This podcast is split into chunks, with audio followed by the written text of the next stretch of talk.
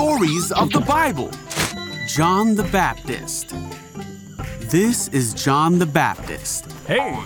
John was the son of a Jewish priest named Zachariah and Elizabeth. John's parents were very old when Elizabeth became pregnant with John. Elizabeth's cousin was Mary, Jesus' mother. When Mary and Elizabeth were pregnant, Mary came to see Elizabeth. Hi! When Jesus' mom came close, John's mom felt John jump for joy in her belly. Wow! John grew up and became strong in the spirit. He lived in the wilderness and ate locusts and honey.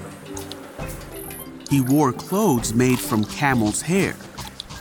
John was a messenger of God, and his job was to prepare the way for Jesus. John would go to the Jordan River and preach to people about God's forgiveness. He said that they should be baptized, stop sinning, and start following God's way. Great crowds came to John to be baptized. Woo-hoo! Many thought that John was the Messiah, the Savior of the world, that they were all waiting for. Wait.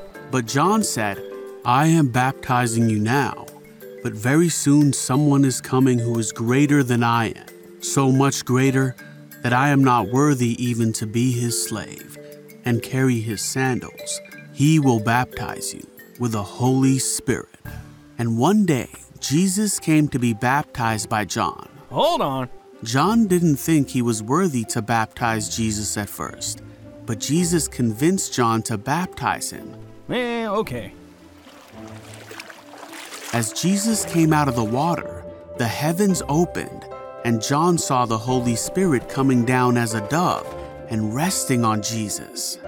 A voice from heaven said, "This is my dearly loved Son, who brings me great joy."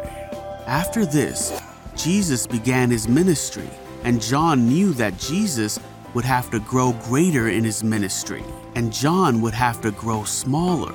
And so, John finished his job of preparing the way for Jesus to do his great ministry on earth.